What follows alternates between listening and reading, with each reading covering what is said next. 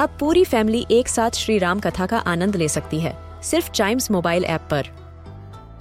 जानिए श्री राम के बचपन से लेकर दशानन वध तक का सफ़र। सरल रामायण घर के सभी सदस्यों के लिए। आज ही डाउनलोड करें चाइम्स मोबाइल ऐप एप्पल या गूगल प्ले स्टोर से।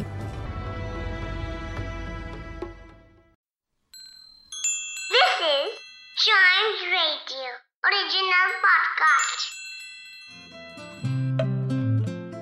Hindi वर्णमाला का हर अक्षर है शब्दों का कोश। आइए सीखते हैं कुछ नए शब्द हिंदी वर्णमाला की कहानियों के साथ। य की कहानी।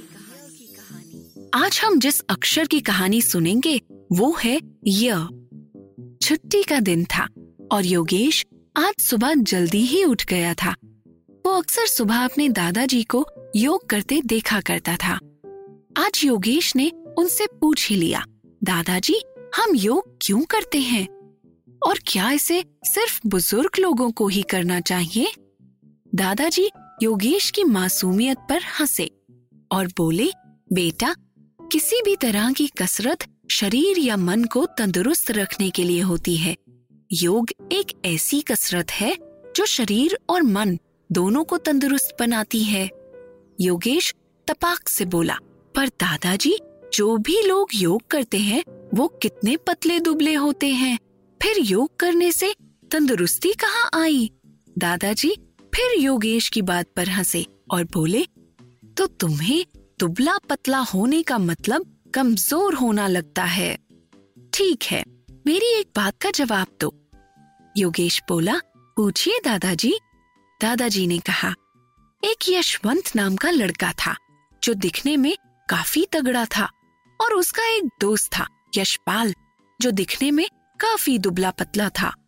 यशवंत दिखने में तंदुरुस्त होने के बाद भी हर बार मौसम बदलते ही बीमार हो जाता और वहीं यशपाल मुश्किल से ही कभी बीमार पड़ता था।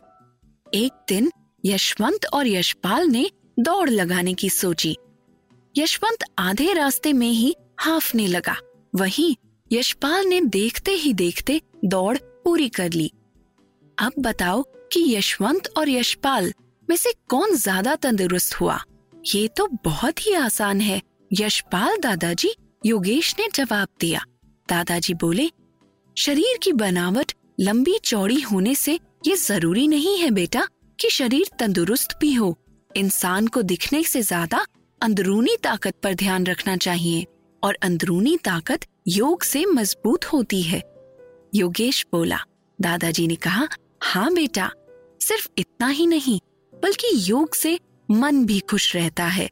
आजकल की ज़िंदगी में भाग दौड़ पहले से ज़्यादा है, और ऐसे ही यदि कोई व्यक्ति थोड़ा समय योग को दे सके तो न सिर्फ़ वो बीमारियों से बचेगा, बल्कि तेज याददाश्त और मज़बूत दिल भी पाएगा। योगेश को दादाजी की बात का यकीन आ गया, और वो बोला, अब से रोज सुबह आप मुझे भी अपने साथ जगा के योग कराया करिएगा, दादाजी। योगेश की बात सुन के दादाजी बहुत खुश हुए और अगले दिन से ही योगेश को अपने साथ योग कराने की योजना बनाने लगे। तो गौरी और अंजलि, बताओ, इस कहानी में य से कौन कौन से शब्द आए? य से योगेश, य से योग, य से यशवंत, य से यशपाल, य से यह य से यदि, य से यादाश्त, और य से यकीन य से योजना। बहुत अच्छे।